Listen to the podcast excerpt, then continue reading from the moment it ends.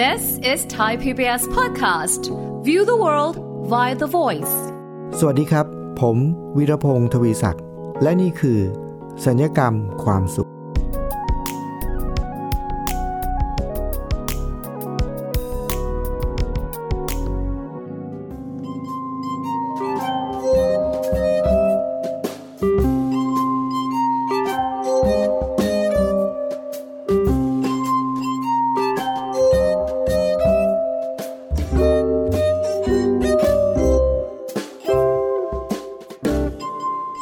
คุณผู้ฟังครับ วันนี้เรามาพบกับรายการสัญญกรรมความสุขอีกครั้งหนึ่งนะครับ แต่ว่าตอนนี้เนี่ยผมตื่นเต้นมากเลยครับ คุณผู้ฟังเป็นตอนพิเศษนะครับเพราะว่าเป็นตอนที่พิเศษอันที่หนึ่งก็คือว่าเป็นตอนที่ 25นะฮะซึ่งโอ้เดินทางมาถึงตอนที่ 25 แล้ว แล้วที่พิเศษกว่านั้นก็คือตอนนี้เนี่ยผมก็เลยมีแขกรับเชิญพิเศษ ที่ผมต้องมีแขกรับเชิญพิเศษเนี่ยเพราะว่า ตอนนี้นะครับเป็นตอนพิเศษที่มีชื่อว่า ยาแก้แพ้มนุษย์ทำไมถึงยาแก้แพ้มนุษย์ แล้วก็ทำไมถึงต้องเชิญแขกรับเชิญผู้นี้เนี่ยนะครับ อันดับแรกเลยผมคิดว่าเรามารู้จักกับแขกรับเชิญของผมก่อนนะครับ ท่านเป็นนายแพทย์ครับ ชื่อนายแพทย์วิโรธตรการวิจิต คุณหมอสวัสดีครับ ครับ สวัสดีครับอาจันวีครับ สวัสดีท่านผู้ฟังทุกท่านครับ คุณหมอเอ่อวิโรจน์ตรการวิจิตรเนี่ยผมขออนุญาตเรียกชื่อ เล่นคุณหมอคุณหมอคิมนะครับ ครับ คุณหมอได้เลยครับคุณหมอมีชื่อเล่นว่าคุณหมอคิมตั้งแต่เด็กเลยป่ะคุณหมอฮะใช่ครับใช่ฮะเป็นภาษาจีนครับอ๋อก็อากงฮะอากงตั้งให้ครับอ๋อชื่อว่าอาคิมอาคิมนะฮะ ก็นี้บางคนบางคนชอบคิดว่ากับเกาหลีไม่ครับเออผมเป็นใช่จีนนะอ๋อคิมนี่ก็เป็นภาษาจีนไม่ใช่ภาษาเกาหลีนะอ๋อภาษาจีนครับไม่เกาหลีครับอ๋อครับโอเคเพราะว่าผมเจอคุณหมอครั้งแรกผมก็เอ๊ะสงสัย ชื่อคิมนี้น่าจะเกาหลีเพราะหน้าคุณหมอก็ออกเกาหลีหน่อยๆนะใช่ใช่ใช่ใช่ประเด็นที่สำคัญครับคุณผู้ฟังครับ อันดับแรกนี้เรามารู้จักคุณหมอก่อนคุณหมอ คุณหมอคิมเนี่ยเป็นคุณหมอที่มีผลงานเยอะมาก ทั้งงานเขียน ทั้งงานบรรยาย ทั้งงานให้สัมภาษณ์ตามสื่อ คุณหมอ ผมแนะนำนิดเดียวเลย คุณหมอเป็นผู้อำนวยการฝ่ายการแพทย์นะครับ ที่ที่โรงพยาบาลอะไรนะคุณหมอครับ นครทนครับโรงพยาบาลนครทนเพราะฉะนั้นผมรบกวนคุณหมอครับแนะนำตัวเอง แล้วก็ผลงานอย่างย่อๆให้กับคุณผู้ฟังฟังนิดหน่อยครับ ครับก็ย่อๆนะครับ สวัสดีครับอ่าท่านผู้ฟังทุกที่รักทุกท่านนะครับ เป็นเกียรติครับที่วันนี้อ่าอาจารย์วีได้เชิญผมมาคุยกับ ให้ท่านผู้ฟังได้ฟังนะครับ ผมเป็นอ่าผมในายแพทย์วิโรจน์การนิจิตนะครับ พื้นฐานผมเป็นสูตินรีแพทย์นะฮะแต่ทำไปทำมาก็ปรากฏว่าช่วงนี้ไม่ได้ตรวจคนไข้แล้วครับ ช่วงนี้ก็มาเป็นผู้บริหารนะฮะโดยอยู่ในตำแหน่งของผู้อำนวยการสายงานแพทย์ของโรงพยาบาลนครทน นะครับพอดีผมมีความชอบส่วนตัวนะครับ ในเรื่องของการแพทย์แบบบูรณาการนะฮะอืมการแพทย์ต่างๆ ที่ตอนอยู่เป็นนักเรียนแพทย์ หรือตอนเป็นแพทย์แล้วเนี่ยเขาไม่ได้สอนกันในโรงเรียนแพทย์เนี่ยฮะอืมก็คิดว่าสนใจแล้วก็ได้ลองไปศึกษาแล้วก็นำมาทดลองใช้ก็พบว่าได้ผลดีครับ ตอนนี้ก็เลยมีหน้าที่ในการที่จะแนะนำสิ่งดีๆเนี่ยที่ตัวเองได้ไปเรียนน่ะมาให้กับเอ่อ ประชาชนทั่วๆไปนะฮะผ่านทั้งทางสื่อทางหนังสือนะทางเขียนบล็อกนะครับพอดแคสต์นะฮะและล่าสุดนี้ก็ทำคลับเฮาส์ด้วยนะฮะโอ้ก็คิดฮะก็คิดว่าน่าจะเป็นประโยชน์นะครับกับทางประชาชนทั่วๆไปนะฮะซึ่งคิดว่าการเป็นหมอดูแลตัวเองเนี่ยมันดีจริง ๆ ครับ ผมเห็นมีคุณหมอมีผลงานเป็นหนังสือด้วยใช่ไหมฮะใช่ครับหนังสืก็อทั้งหมดนี่เจ็ดเจ็ดเล่มแล้วครับโอ้เจ็ดเล่มแล้วมีอะไรบ้างครับคุณหมอฮะ เล่มแรกเลยโอ้โหเมื่อสมัยสักสิบสิบสิบกว่าปีที่แล้วก็คือสปาใจนะฮะอ่าฮะธรรมะธรรมะสำหรับคนรุ่นใหม่อืมพอมาเล่มที่สองก็เรื่องเรื่องของเครียดอย่างฉลาดฮะนะฮะเล่มที่สามก็คือทำง่ายหายป่วยด้วยพลังชีวิตอ่าครับเล่มนี้เกี่ยวกับชี้โกงเล่มที่สี่ก็คือมหัศจรรย์วิ่งเปลี่ยนชีวิตเกี่ยวกับเรื่องการวิ่งคุณหมอนักวิ่งนะฮะด้วยครับใช่ครับเล่มที่ห้าก็คือเรื่องของสมองดีดนตรีปั้นได้นะฮะอืมเกี่ยวกับเรื่องของดนตรีกับสมองนะครับ แล้วอันดับที่หกก็คือเรื่องของอะไปให้สุดโยคะ อันนี้ฮะเล่าเรื่องของโยกศาสตร์โยคะแบบตามหลักของโยคะสูตรเล่มสุดท้ายเล่มที่เจ็ดล่าสุดก็คือเรื่องของปรับใจเยียวยากาย My Body Medicine โอ้โหนะทั้งหมดก็เจ็ดเล่มแค่แนะนำชื่อหนังสือมาเนี่ย ผมเชื่อว่าคุณผู้ฟังเนี่ยจะรู้ทันทีเลยว่าทำไมผมถึงต้องเชิญคุณหมอมาพูดคุยด้วย ถูกต้องเลยนะฮะตอนตอนเนี้ยคุณหมอ ปกติพอดแคสครัต์บผมหนึ่งตอนผมก็จะมีเรื่องเล่า แล้วก็จะมีแง่คิดมุมมอง ชื่อชื่อรายการของเราก็คือสัญญกรรมความสุข เพราะผมมีความโอ้เชื่อว่า มนุษย์เราเวลาร่างกายเราไม่พึงพอใจเนี่ย เราก็สัญญกรรม ตัดเติมเสริมแต่งนะครับ แต่ในขณะเดียวกันผมก็มองว่าชีวิตเราเราก็สามารถสัญญกรรมได้เหมือนกัน ความสุใช่ขครับความทุกข์ในชีวิตเนี่ยเราก็สามารถตัดตัดเติมเสริมแต่งได้ แต่ว่าไม่ได้ใช้มีดหมอนะ เราใช้คมความคิดของเราเอง อืมอันนี้คือคอนเซปต์ของรายการ คราวนี้เรามาเข้าเรื่องของตอนนี้ก่อนนะคุณหมอครับอมีอยู่วันหนึ่งครับ ผมก็ไปร่วมงานเลี้ยงงานเลี้ยงหนึ่ง ผมไปเจอผู้ที่มาร่วมรับประทานอาหารวันนั้นนะหนึ่งท่านนะครับ คุณหมอเขาครับพอเจ้าภาพเขาเสิร์ฟความที่เขาตั้งใจมากเนี่ยเขาก็เสิร์ฟกุ้งแม่น้ำตัวใหญ่ ๆ เท่าแขนเลยนะฮะอืมหนึ่งคนก็หนึ่งตัวตัวใหญ่เลย พอเสิร์ฟเสร็จปุ๊บเนี่ยก็มีผู้ร่วมรับประทานในมื้อนั้นหนึ่งคนเขาก็พูดมาว่าเอ่อหนูแพ้กุ้งค่ะอืมโอ้โห เชื่อไหมครับว่าเจ้าภาพนี่เขาตกใจมากเลยเฮ้ยเอ้าอืมทำยังไงดีอะไรอย่างเงี้ยเขากำลังอืมกังวลมาก แต่น้องคนนั้นเนี่ยเขาก็พูดมาคำหนึ่งทำให้ผมได้มุมมองอะไรบางอย่างทันทีเขาบอกว่าไม่เป็นไรค่ะ เดี๋ยวหนูกินยาก่อนนะอืมเขารู้ว่าเขาแพ้กุ้งแล้วเขาก็พกยาชนิดหนึ่งไว้ ผมก็ไม่รู้ว่าเป็นอืมยาอะไรนะ กินเสร็จปุ๊บผมบอกอืมกินแล้วยังไง เนี่ยกินปุ๊บรอแป๊บเดียวหนูกินกุ้งได้เลย ชนะเลยนะอืมอืมอืมอืมวันนั้นเนี่ยจริงๆอะผมมีความคิดแวบแรกขึ้นมาเลยครับ คุณหมอว่า ครับ ถ้าใครสักคนหนึ่งแพ้แพ้กุ้งหรือแพ้อาหารเนี่ยเขาเรียกว่า toxic ใช่ไหมฮะแล้วเราเออครับครับ ก็กินยาแก้แพ้แล้วก็ชนะเหรอครับ ถ้าอย่างนั้นผมก็มีคำถามต่อว่า คำว่า toxic ในยุคนี้เนี่ยมันมีอืมอีกคำหนึ่งสำคัญมากเลยเขาเรียกว่า toxic person อะอืมผมก็เลยเกิดจินตนาการว่า เอ๊ะ แล้ว toxic person เนี่ย มียาแก้แพ้ไหมอืมก็เลยโอ้อาจารย์อะครับเลยครับเลยเป็นที่มาของการอยากจะชวนคุณหมอมาคุย แต่ครั้นี้ประเด็นแรกก่อนนะคุณหมอ เรื่องครับ toxic food ก่อนครับคนที่เขาแพ้กุ้งเนี่ยจริงๆเขาแพ้อะไรอะคุณหมอครับ ผมว่าอาจารย์วีจั่วเรื่องมาน่าสนใจมากครับฮะฮะเพราะว่ามันจะมีอยู่สองคำนะครับฮะในทางการแพทย์เราก็คือคำว่า toxic กับครับคำว่า allergy อ๋อ toxic นี่คือเป็นพิษฮะ allergy คือการแพ้ฮะอ๋อคนละอันฉะนั้นใช่ถ้าไหมเกิดคนละอันกันครับ ถ้าเกิดอ๋อสมมติว่าเป็นเป็นเป็นเป็น food toxic ก็คือฮะเป็นพิษจากอาหารอ่าอันนี้ไม่ว่าใครก็ตามกินเจอหมดอ๋อผมยกตัวอย่าง เช่นว่า อาจารย์วีเนี่ยฮะไปทานอาหารร้านหนึ่งปรากฏในนั้นเนี่ยมันมีเชื้ออีโคไลชื่อแบคทีเรียบางตัวาหรือไปทานอาหารทะเลแล้วมันมีเชื้อไอวิบิโอโคเลราฮะบางตัว ทานเข้าไปแล้วเนี่ยนะร่วงหมดเลยนะ ทั้งเพื่อนฝูงใครไปทานเนี่ยทุกกินแล้วคท้อนงร่วงใช่หไหมมดเลยฮะอ่าเสร็จหมดเลยอ่านะอันฮะนี้ท็อกซิกหรือบางคนไปใช่เอนที่ท็อกซิกหรือบางคนไปกินอ่าอาหารบางอย่าง ซึ่งมันมีสารเจือปนบางอย่างอืมนะฮะมันมีมีหรือมันมีแบคทีเรียบางตัว หรือมีพวก สารเคมีบางอย่างครับนะฮะเป็นพวกตะกั่วโลหะหนักกินไป ไม่ว่าใครก็กินทุกคนเจอหมดเลยเสร็จหมดเลยอ่าอันนี้เรียกว่า toxic ท็อกซิกเป็นพิษเป็นพิษเป็นพิษฮะเป็นพิษะฮะเป็นพิษ แต่ถ้า allergy หรือแพ้เนี่ยอันนี้ของตัวใครตัวมันแล้วครับอืมคือบางคนกินกุ้งแล้วแพ้ของอาจารย์วีกินกุ้งแล้วสบายมากนะกินสามสี่ตัวก็ได้ใช่ไหมได้เลย แต่น้องคนนี้กินไม่ได้ เพราะอะไรเออเพราะเขาแพ้อ่าเพราะเขาแพ้ส่วนใหญ่มันก็จะมีอยู่สองแบบก็คือหนึ่งคือหยุดไม่กินอืม ถ้าอาการแพ้นั่นเป็นการการแพ้แบบอ่อนๆครับเพราะการแพ้มันมีหลายระดับนะครับอ๋อแพ้แบบอ่อนๆ แค่แบบยิบยิบคันคันๆแพ้แบบแค่ตึงๆนะฮะฮะแค่แพ้แบบแค่แบบรู้สึกแดงๆอะไรอย่างเงี้ยเล็กจิบจอยเออเรากินยาแก้แพ้ดักหน้าได้อ๋อแต่บางคนการแพ้ของทุกคนไม่ใช่นะครับครับ บางคนกินกุ้งไปแค่ปลายนิ้วนะครับอ่าปรากฏว่าช็อกเลยครับ อืม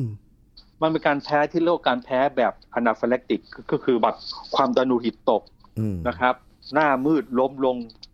หมดบางคนแพ้ที่ปากเจอปากบวมอืมเป็นแผลผุพองโอ้โหเออมีหลายมีหลายมีหลายรูปแบบนะครัมีหลายเพฉระดับด้วยน้องอ่าน้องคนนี้อะเออผมว่าเขารู้ว่าการแพ้เขาเนี่ยมันแพ้น้อยอ่ๆเขาก็กินยาดักหน้าไปสักครึ่งชั่วโมงก่อนครับแล้วเขาก็กินไป เพราะฉะนั้นไอยาที่กินไปดักหน้าสักครึ่งชั่วโมงกับอาการแพ้ที่น้อยๆเนี่ยมันพอสู้กันได้อ๋อ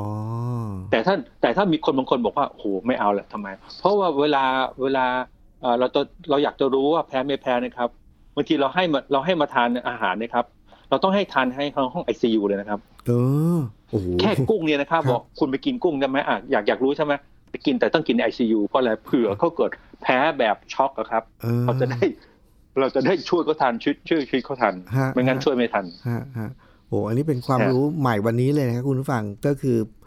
ผมรู้จักคำเดียวท็อกซิกยังไม่รู้คำว่า allergy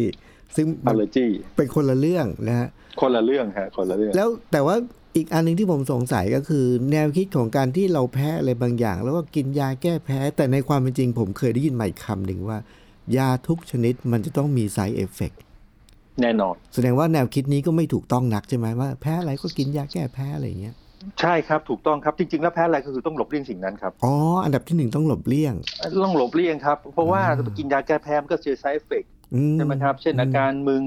อาการง่วง อาการเบลอเบลอครับครับๆใช่ไหมฮะอืมมันมันมันมันยังยังไงก็ตามมันไม่ดีอยู่แล้วล่ะยาแล้วเราพูดเราก็ไม่ควรกินยาเยอะๆเพราะยาตรงทุกตัวมันก็ต้องขับออกที่ตับที่ไตส่วนส่วนใหญ่อ๋อใช่ไหมครับโอ้อ่าเพราะฉะนั้น ยาเนี่ยกินเมื่อมีความจำเป็นฮะแต่อันนี่มันไม่จำเป็นเพราะอะไรเพราะเราไม่กินก็ได้อ่ากุ้งเออใช่ใช่แล้ไปวก็กินปลาแทน ก็ไปกินอย่างอื่น กินอย่างอื่นแทน เพราะฉะนั้นใช่วันนี้เนี่ยอันดับที่หนึ่งนี้ผมได้ความรู้เพิ่มเติมเกี่ยวกับเรื่องของการการแพ้มันมีมันมันมีเรื่องท็อกมีหลายซิกระดับกับอัลเลอมีหลายจีระดับมันคนละเรื่องกัน แล้วก็การแพ้ก็มีหลายระดับอีก แต่ใช่ในใช่ที่สุดแล้วระดับไหนก็ตามเนี่ย ดีที่สุดครับคืออย่าไปยุ่งกับมัน หลีกได้อย่าหไปลีกยุ่งกับมัน เพราะอืมเพราะยาทุกชนิดมันมี side effect อืมโอ้อืมน่าสนใจคุณหมอแต่ว่าประเด็นก็คือ วันนั้นเนี่ยแต่คนอะเออว่าไงฮะพอผมเห็นปุ๊บเนี่ยผมก็จินตนาการมาถึงมนุษย์ทันทีเลย ว่าอ่าคนคนที่แบบเป็น toxic อะ toxic person เนี่ยอืมคุณหมอเคยเจอ toxic ท็อกซิก person เพอร์เซนไหมเจอเจอเจออาการแบบใคๆทุกคนก็ต้องเจอใช่ไหมเราเราต้องเคยเจอหมดนะ แล้ว ยกตัวอย่างคุณหมอที่เคยเจอแล้วยังจำได้มันเคยเจอแบบไหนบ้างฮะคือผมบอกอย่างนี้นะอาจารย์เอออาจารย์วีลงนะ เทียบเคียงนะอ่าอาจารย์ตั้งโจทย์ไว้ดีมากเลยฮะอาหารกับคนที่คล้ายกันอืมยกตัวอย่างเช่นอาจารย์ฮะอาจารย์ได้จะอาจารย์เจอคนที่มัน toxic อะอ่ามัมันเป็นพิษอะเออคือพวกนี้นะ ไม่ว่าจะไปหาใครนะวงแตกเออคนแบบนี้ลงไอ้ตรงไหนไอ้คนแบบวงตกนี้คืออยู่ในวงแตกหมดเป็นเออพวกที่แบบ พูดจาแบบ negative อ่าด่าว่าคนอื่น ใช้พูดจาหยาบคายอืมพูดอะไรแล้วแบบหรือว่าเป็นอะไรนะมีนิสัยซึ่งก้าวร้าวเออหรือแบบเอาเปรียบพวกเนี้ยมันเป็น toxic หมดนะฮะเอออาจารย์เออเพราะฉะนั้นไปอยู่ที่ไหนก็ไม่มีใครอยากคบวงแตกเออเออแต่ถ้าเกิดเราแพ้ทางคนเนี่ยเออมันไม่เหมือนกันนะอาจารย์นะเออเอออ่าบางคนบางคนบอกว่า ผมแพ้ทางไงผมแพ้ทางคนที่มันพูดเยอะ อืมแต่บางคนบอกว่าเฮ้ยฉันชอบคนพูดเยอะฉันเพ ราะว่าฉันเป็นคนที่ชอบฟังเออเออเอออ่าใช่ไหมฮะแต่ไปเจอคนที่เอ่อชอบฟังแต่ปรากฏว่าไปไปอีกอีกคนอีกคนมันมันไม่พูดเลยเงี้ยตายนั่งบ้ายกันทั้งคู่เอใช่ไหมอใช่เราเคยเจอบางคนคุยกันนะคุณหมอนะประเภทแบบว่าคุยกับคนนี้ไม่สนุกเลยอะถามคำตอบคำถามคำตอบคำถามคำตอบคำใช่ไหมอาจารย์ไปดูคนที่ชอบเขาชอบที่เขาชอบซุบซิบนินทานเลยครับเออเออโอ้โหมันตั้งแกงได้เลยนะอาจารย์นะเออเออสนุกมันเลยตั้งใช่ไหมมันตั้งแกงซุบซิบเลยเพ ราะมันชอบอาจารย์มันชอบนินทาไงเออเออแต่บางคนเราไปนั่งกลุ่มนี้เราเราอยากจะเดินออกเลยบอกโหฉันไม่ชอบแบบเนี้ยอ๋อเรื่องที่จะไปพูดเรื่องคนองค์คนอื่นฉันไม่ชอบเลยนะอะไรอย่างเงี้ยฮะเพราะฉะนั้นไอ้กะอาการแพ้ก็เช่นเดียวกันนะฮะอืมอืมเอ่อเราแพ้ทางใครเราไม่ชอบนิสัยคนนี้เราอาจจะชอบอีกแบบหนึ่งอันเนี้ยมันลังเนื้อลังยาเลยครับอาจารย์อ่าเหมือนเหมือนกับอาหารเปี้ยเลยเออนะใช่แพ้กุ้งใช่ไม่แพ้กุ้งเพราะนี่บางแพ้คนนี้ไม่แพ้คนนู้นอ่าบางคนแพ้บางคนไม่แพ้ และอย่างอืมที่ที่ผมยกตัวอย่างเมื่อกี้นะอาจารย์อย่างเช่นว่า คุยกับคนคนหนึ่งนี่นะ ไม่สนุกเลยถามคำตอบคำแต่ในขณะบางคนเนี่ยคุยกับคนบางคนที่พูดเยอะๆเขาก็บอกว่าโหคุยไม่สนุกเลยว่ะแย่งมันพูดไม่ได้เลย แสดเรีงยกว่าแพ้ทางเออแพ้ทาง เราก็ เราก็อย่างนี้เราก็ต้องเลี่ยงเอาใช่ไหมคุณหมอใช่ไหมใช่ใช่เหมือนผมเออพบเหมือนกันเลยนะฮะอืมคนนี้คนนี้ผมว่าน่าสนใจที่ที่ที่อาจารย์วีพูดคำว่า toxic person เนี่ยอืมก็คือเรื่องของคนที่เป็นพิษเนี่ยอ่าที่ไปแล้ววงแตกเนี่ยนะฮะเออแต่เนื่องจากว่าในชีวิตของเราเนี่ยบางทีนี่ยังไงมันก็ต้องเจออาจารย์มันหนีไม่อาได้จารย์รู้จริงไหม ใช่โอ้มันหนีไม่ได้ คนนี้คนนี้ผมก็เลยไปนึกถึงคำที่อาจารย์ชี่กงผมอาจารย์หยางแกแกเคยสอนนะฮะฮะตรงกับที่อาจารย์วีพูดเลย อาจารย์พูดว่าพวกนี้เขาเรียกว่าพวกผีดูดพลัง เออเออเพราะว่าเวลาเราเรียนชี่กงเนี่ยเราจะพูดเรื่องของ energy เรื่องของพลังงานใช่ไหมฮะครับฮะและอาจารย์บอกว่ามันมีคนบางคนนะมันเราไปอยู่ใกล้นะมันจะดูดพลังเรา อย่างนี้เรียกว่าเป็นพวกผีดูดพลังเอออ่า คราวนี้ผีดูดพลังอาจารย์ฮะมันก็มีวิธีการว่าส่วนใหญ่ของอาจารย์ผมอะถ้าหลบได้อาจารย์หลบอยู่แล้วนะฮะแต่แต่จริง ๆ แล้วบางทีเนี่ย มันก็หลบไม่ได้จริงไหมฮะ อืมอืมใช่ไหมฮะแล้วก็ใช้หลักง่ายๆนะฮะฮะหนึ่งจะหนีอ่าหรือเออจะสู้จะหนีหรือจะนิ่ง อืมอืมใช่ไหมฮะคนนี้คนนี้พวกเราเนี่ยเราเราเราเราเราชาวพุทธเนี่ยนะฮะครับเริ่มต้นเนี่ยเราก็ต้องไปเช็ค energy ก่อนว่าไอคนที่มันจะดูดพลังเรานี่เออได้ท็อกซิกนี่นะ มันแรงกว่าเราหรือเปล่าอ๋อ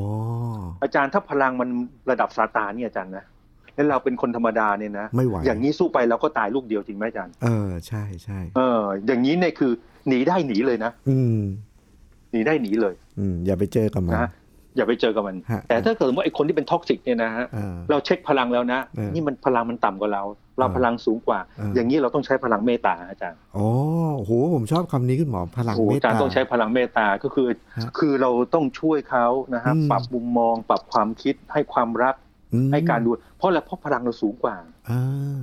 ใช่ไหมฮะอย่างลูกน้องเราครับลูกหลานเรานะฮะอืมหรือคนที่ก็ด้อยโอกาสกว่าเราเนี่ยนะครับต่อให้เขาท็อกซิกยังไงก็ตาม แต่อืมเราเนี่ยเรามีพลังสูงกว่าฮะเราต้องถ่ายเทพลังงานของเราที่ดีให้กับเขาเราต้องช่วยเขาครับอ่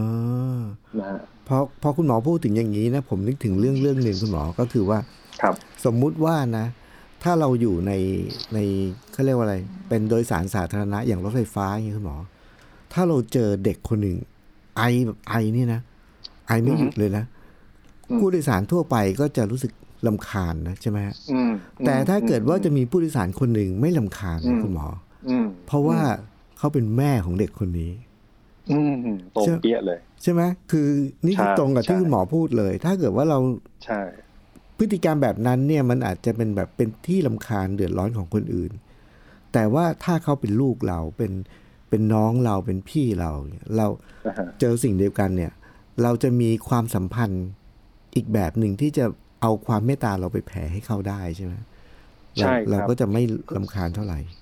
มันมันมันมีอย่างนี้อาจารย์คือจะสู้หรือจะหนีใช่ไหมอ่าในก่อนที่พลังงานเราต่ำกว่าเราหนีพลังงานเราสูงกว่าเราสู้ใช่ไหมฮะฮะคนนี้มันมีอย่างคือนิ่งครับอ่าคือนิ่งนี่มันคืออาจารย์หนีก็หนีไม่มีทางหนีเออ สู้ก็สู้ไม่ไหว เออจะทำไงเราต้องนิ่ง ผมยกตัวอย่างเนี่ยนะฮะเอ่อถ้าเกิดสมมติคนที่ toxic เนี่ย เป็นหัวหน้าเราจ้ะอืมเป็นหัวหน้าในที่ทำงาน หรือแม้ต้อง toxic บางครั้งเนี่ยนะเป็นคนที่มีผู้ผู้มีพระคุณต่อเรา แต่ตอนเนี้ยอ๋อท่าน toxic กับเราพอดีเลยอ๋อแต่ท่านเป็นผู้มีพระคุณฮะณขนาดนั้นเนี่ยคำแนะนำที่ดีที่สุดคือ ให้เรานิ่งไว้ก่อนอ่านะครับ เราไม่สู้แน่นอนแล้วเราก็ไม่หนีแน่นอนแล้วจะไปหนีได้ไงล่ะถ้าหนีต่อกำกำลังโดนหัวหน้างานกำลังกำลังกำลัง ดุด่าว่าอยู่หนีนี่นะยาวเลยรดินที่ออกเนี่ยเราเสร็จเลยเออเราเสร็จแล้วใช่ไหมโดนไล่ออกแน่เออนะหรือเราต้องโดนคนผู้มีเอ่อมีบุญคุณกับเราเนี่ยกำลังให้คำแนะนำหรือกำลังหรือกำลัง toxic กับเราตอนนั้นท่านกำลังโกรธโมโหเราเนี่ยฮะเราสะบัดหน้าหนีออกไปเลย ท่านคิดดูใช่ว่าอะไรจะเกิดขึ้นจริงไหมอืมตอนนั้นเนี่ยเราต้องนิ่งนะฮะฮะนิ่งเสียว่านิ่งแล้วเราก็อาจจะต้องเขาเรียกว่าสร้างสนามพลังอะป้องกันตัวเองไว้ก่อนอ่าอ่านะฮะสร้างสนามพลังป้องกันตัวเองไว้ก่อน และเสร็จปั๊บบางครั้งเนี่ยนะ ข้อแนะนำที่ดีมากเลยครับ คนที่มีพระคุณต่อเรา คนที่ดีกับเราบางครั้งเนี่ยเขาอาจจะ turn เป็นคน toxic ก็ได้อืมบางทีเนี่ยเราต้องให้เขาอาจารย์ผมบอกนะ ให้กินให้เขากินพลังไปบ้างก็ได้ อืมคือบางทีเนี่ยอาจารย์คือ คือบางทีเนี่ยช่วงนั้นเขา toxic อะอืมเขาก็อยากระบายนะฮะอืมเราก็พร้อมที่จะเป็นเป็นจานเป็นอะไรดูดซับความทุกข์ของเขาเนี่ย ให้เข้ามาสู่ตัวเราก็ได้ฮะอ่า นะฮะโดยเพียงแต่ถ้าเกิดเรานิ่งเราสร้างกรอบป้องกันไว้นิดนึงนะครับอ่าอ่าใจเราก็จะไม่กระเพื่อมเกินไปฮะฮะและเขาก็มีที่ระบายใส่แล้วอาจจะยิ้มนะครับอ่าแล้วก็ยอมรับอยู่ตรงนั้นอ่าคือหนีก็ไม่หนีสู้ก็ไม่สู้อ่าโอเค พร้อมพร้อมยอมรับที่จะเป็นฟองน้ำดูดซับสิ่งที่เป็น toxic กลับมาโอ้แต่เราก็ต้องมั่นใจว่าตัวเราเนี่ยเราจะไม่เอ่อเป็นอันตรายหรือบาดเจ็บอืมเพราะว่าอืมการนิ่ง การสร้างสนามพลังคุ้มตัวของตัวเองเนี่ยมันก็เป็นส่วนที่จะช่วยเรา นี่ก็เรียกว่าความนิ่งอย่างมีปัญญาโอ้โหคุณหมอก็ฟังมาถึงตรงนี้แล้ว ผมว่าคุณผู้ฟังหลายคนฟังนี้อมยิ้มเลยนะ เพราะว่าวันนี้ได้กลยุทธ์มากมายนะ แล้วเออพอระหว่างที่คุยกับคุณหมอท้ายผมนึกไปถึงเรื่องเรื่องหนึ่ง ผมเชื่อว่าคุณหมอเนี่ยต้องเคยเป็นวิทยากรบรรยายหลายครั้งนะฮะคุณหมอเคยเจอไหมครับว่าในระหว่างที่เราบรรยายแล้วผู้ฟังเนี่ยมีพฤติกรรมบางอย่างที่ไม่เป็นที่พึงประสงค์ ยกตัวอย่างเช่นนะฮะกำลังบรรยายอยู่เนี่ย โทรศัพท์ดังอืมอันนี้พูดถึงก็เป็นระดับของการเสียมารยาทนะคุณหมอนะแต่ว่าเราเป็นครับวิทยากรเนี่ยสะดุดเหมือนกันใช่ไหมฮะคราวนี้ครับมีอยู่ครั้งหนึ่งครับ ผมไปเจอสถานการณ์หนึ่งเนี่ยเขาใช้วิธีวิทยากรวันนั้นเนี่ยเป็นเป็นผู้ใหญ่มากเลยนะ เป็นระดับครับอธิบดีเลยนะ แล้วก็กำลังบรรยายเนี่ยแล้วระหว่างนั้นเนี่ยก็มีคนโทรศัพท์ดัง ในใจผมนึกในใจว่าโอ้โหตายตายตายตายคือ ท่านอธิบดีกำลังบรรยายอยู่โทรศัพท์ดัง เดี๋ยวตายแน่แล้วนะอืมปรากฏว่าวันนั้นเนี่ย ท่านอธิบดีเนี่ยทำสิ่งที่แบบผมได้รับบทเรียนแล้วเป็นสุดยอดมากเลยอืมท่านเป็นผู้ใหญ่ขนาดนั้นนะคุณหมอ โทรศัพท์ครับดังปุ๊บ ท่านหยุดฮะท่านหยุด แล้วท่านก็เงยหน้าขึ้นนะไม่ไม่ได้ตำหนิเลยนะ ท่านไม่ได้ใช้ความนิ่งไม่ได้หนีไม่ได้แต่ท่านเผชิญหน้ากับมันด้วยมุกตลกฮะคุณหมออืมท่านบรรยายอยู่โทรศัพท์ดังท่านเงยหน้าขึ้นมาเขาบอกว่า ท่านบอกว่าช่วงนี้พักสักครู่ แล้วก็ แล้วก็หยิบน้ำมาดื่ม คือขำฮากันทั้งฮอลล์เลย รวมทั้งคนนั้นก็แบบก็ไม่ได้เสียหน้ามากเลย แต่เขาก็รู้ตัวนะอ่าฮะแต่วันนั้นเนี่ยผมได้เรียนรู้กลครับกลเม็ดอันนี้นะ จากท่านอธิบดีนะฮะ โอ้โหคำว่าช่วงนี้พักสักครู่เนี่ย แล้วก็จิบน้ำแล้วทุกอย่างเขาคนหัวเราะเสร็จบรรยายต่อ ผมว่าวันนั้นเนี่ยเขาเขาใช้ใช้อารมณ์ขันใช้มุกตลกนะคุณหมอใช่ใช่แต่ว่าเขาอยู่ในสภาวะที่เขาทำได้อ่าคนนี้ฮะใช่ฮะเก่งผมเก่งผมคิดว่าอืมเมื่อตะกี้เนี่ยสิ่งหนึ่งที่คุณหมอเสนอมาเนี่ยนะว่าเราต้องใช้ความเมตตาเนี่ย แต่ว่าต้องดูต้องเช็คพลังเออผมชอบคำนี้มาก คือเราต้องเช็คพลังก่อนว่าเราอะเลเวลไหน ไปต่อกรกับเขานะฮะแต่ว่าถ้าเกิดว่าเราดูไม่ไหวแน่ อย่าไปยุ่งหนีเลยดีกว่านะฮะแล้วก็แต่ประเด็นก็คือว่าผมเคยอ่านบทความหนึ่งนะคุณหมอ เขาบอกว่าที่จริงแล้ว toxic person เนี่ยเขามีอาการหลากหลายมาก แต่จริง ๆ ผมคิดว่าอาการของคนที่เป็น toxic เนี่ยนะมันไม่สามารถที่จะ เป็นข้อกำหนด1 2 3 4 5ประเภทเพราะว่าผมว่ามันนะมนุษย์มันซับซ้อนกว่านั้นเยอะโอ้มันเยอะมันเยอะมาก เยอะมาก แต่โดยใจความรวมๆเนี่ยเขาบอกว่าจริง ๆ แล้ว ถ้าเราเข้าใจนะ เราจะรู้เลยว่าพฤติกรรมเหล่านั้นน่ะมีที่มาเสมอ มาอืมมาจากปมมาจากมาจากเต็มไปหมดเลย แล้วผมก็เลยสรุปได้ความว่าวันนั้นที่ผมไปอ่านบทความเนี่ยเขาบอกว่า จริง ๆ แล้วเนี่ยมันคล้ายๆกับความเมตตานะคุณหมอแต่มันเป็นเลเวลที่เอ่อ ตื้นกว่าความเมตตานิดหน่อยก็คือว่าอืมใช้ความเข้าใจอืมคือเหมือนกับเอาใจเขามาใส่ใจเราอะแล้วพอเราเข้าใจเขาปุ๊บเนี่ย พฤติก็เรียกว่าการตอบสนองของเราเนี่ย มันก็จะ soft ลงมันจะนุ่มลงนะฮะอือฮึแล้วก็แต่ว่าผมชอบก็คือเลเวลของคุณหมอเนี่ย เด็ดขาดมากใช้ความเมตตาเนี่ย เพราะว่าความเมตตานี้อยู่เหนือเหล่านี้หมดเลยอืมแล้วจะทำให้เราสามารถที่จะมี ปฏิกิริยาตอบสนองต่อ toxic แสดงว่าย้อนกลับไปตอนต้นรายการ วันนี้คุณหมอเรามีเวลาเหลืออีกประมาณสักสองสามนาทีนะฮะครับทำให้เรารู้เลยว่า เวลาที่เราแพ้กุ้ง เราไม่เคยไปจัดการอะไรกับกุ้งเลยนะคุณหมออืมที่เราต้องจัดการคือหันมาจัดการกับตัวเองอืมไม่ว่าด้วยอะไร แล้ววิธีในการเผชิญกับ toxic person ก็เหมือนกันนะใช่ไหมหมอใช่ไหม ครับใช่ครับใช่ครับ เราไม่เคยที่จะไปจัดการอะไรกับเขา จริง ๆ แล้ววิธีการที่ดีที่สุดก็คือ หันกลับมาจัดการกับตัวเองตัวเราเองกับใจของใช่ตัวเราเอง เพราะฉะนั้นครับวันนี้คุณหมอมีอะไรอยากจะฝากคุณผู้ฟังไว้นิดหน่อยไหมครับ อีกประมาณหนึ่งครับนาทีครับคุณหมอครับ ครับ ก็เอ่อแล้วแบบเวลาเราเจอคนที่รู้สึกว่าเป็นท็อกซิกกับเรา หรือคนที่เหมือนกับเป็นผีดูดพลังกับเรานะครับ เนื่องจากว่าในแต่ละคนเนี่ยเรามีพื้นจิตไม่เท่ากันหรอกครับ เราต้องยอมรับครับ คือบางคนโหเป็นระดับท่านเป็นระดับเป็นระดับท่านระดับอย่างพระโพธิสัตว์เนี่ยนะฮะโอ้โหพลังท่านสูงมาก ท่านสามารถที่จะแผ่เมตตาให้แม้กระทั่งสรรพสัตว์ทั้งหลายได้หมดเลยอืมนะครับ หรือคนที่มีจิตระดับสูงเนี่ยไม่ไม่กระทั่งศัตรูเนี่ยก็สามารถที่จะช่วยเหลือได้แผ่เมตตากันได้ครับแต่บางทีเราเองซึ่งเป็นพลังน้อยนิดนะฮะบางทีเราก็ต้องเช็คดูแล้วในสภาวะนั้นเนี่ย จิตใจเราเข้มแข็งเพียงพอหรือเปล่าเอ่อผมคิดว่าเราต้องยอมรับตัวเราเองก่อนว่าเราเองก็เป็นคนธรรมดาธรรมดาครับนะครับถ้าเกิดในสภาวะแบบนั้น จิตใจยังอ่อนล้า จิตใจเรายังไม่มีเรี่ยวแรงพอ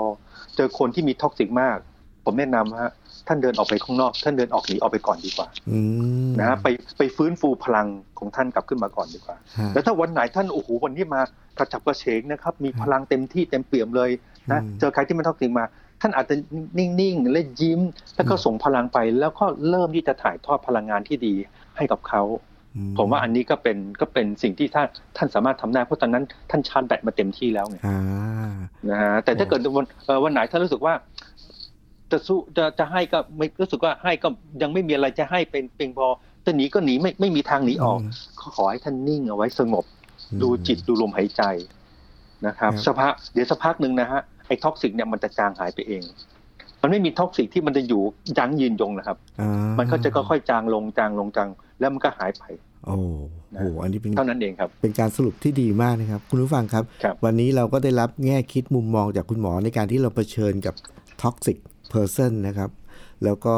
คุณหมอก็ได้สรุปให้เห็นชัดเจนเลย ว่าเราจะต้องมีวิธีอะไรบ้าง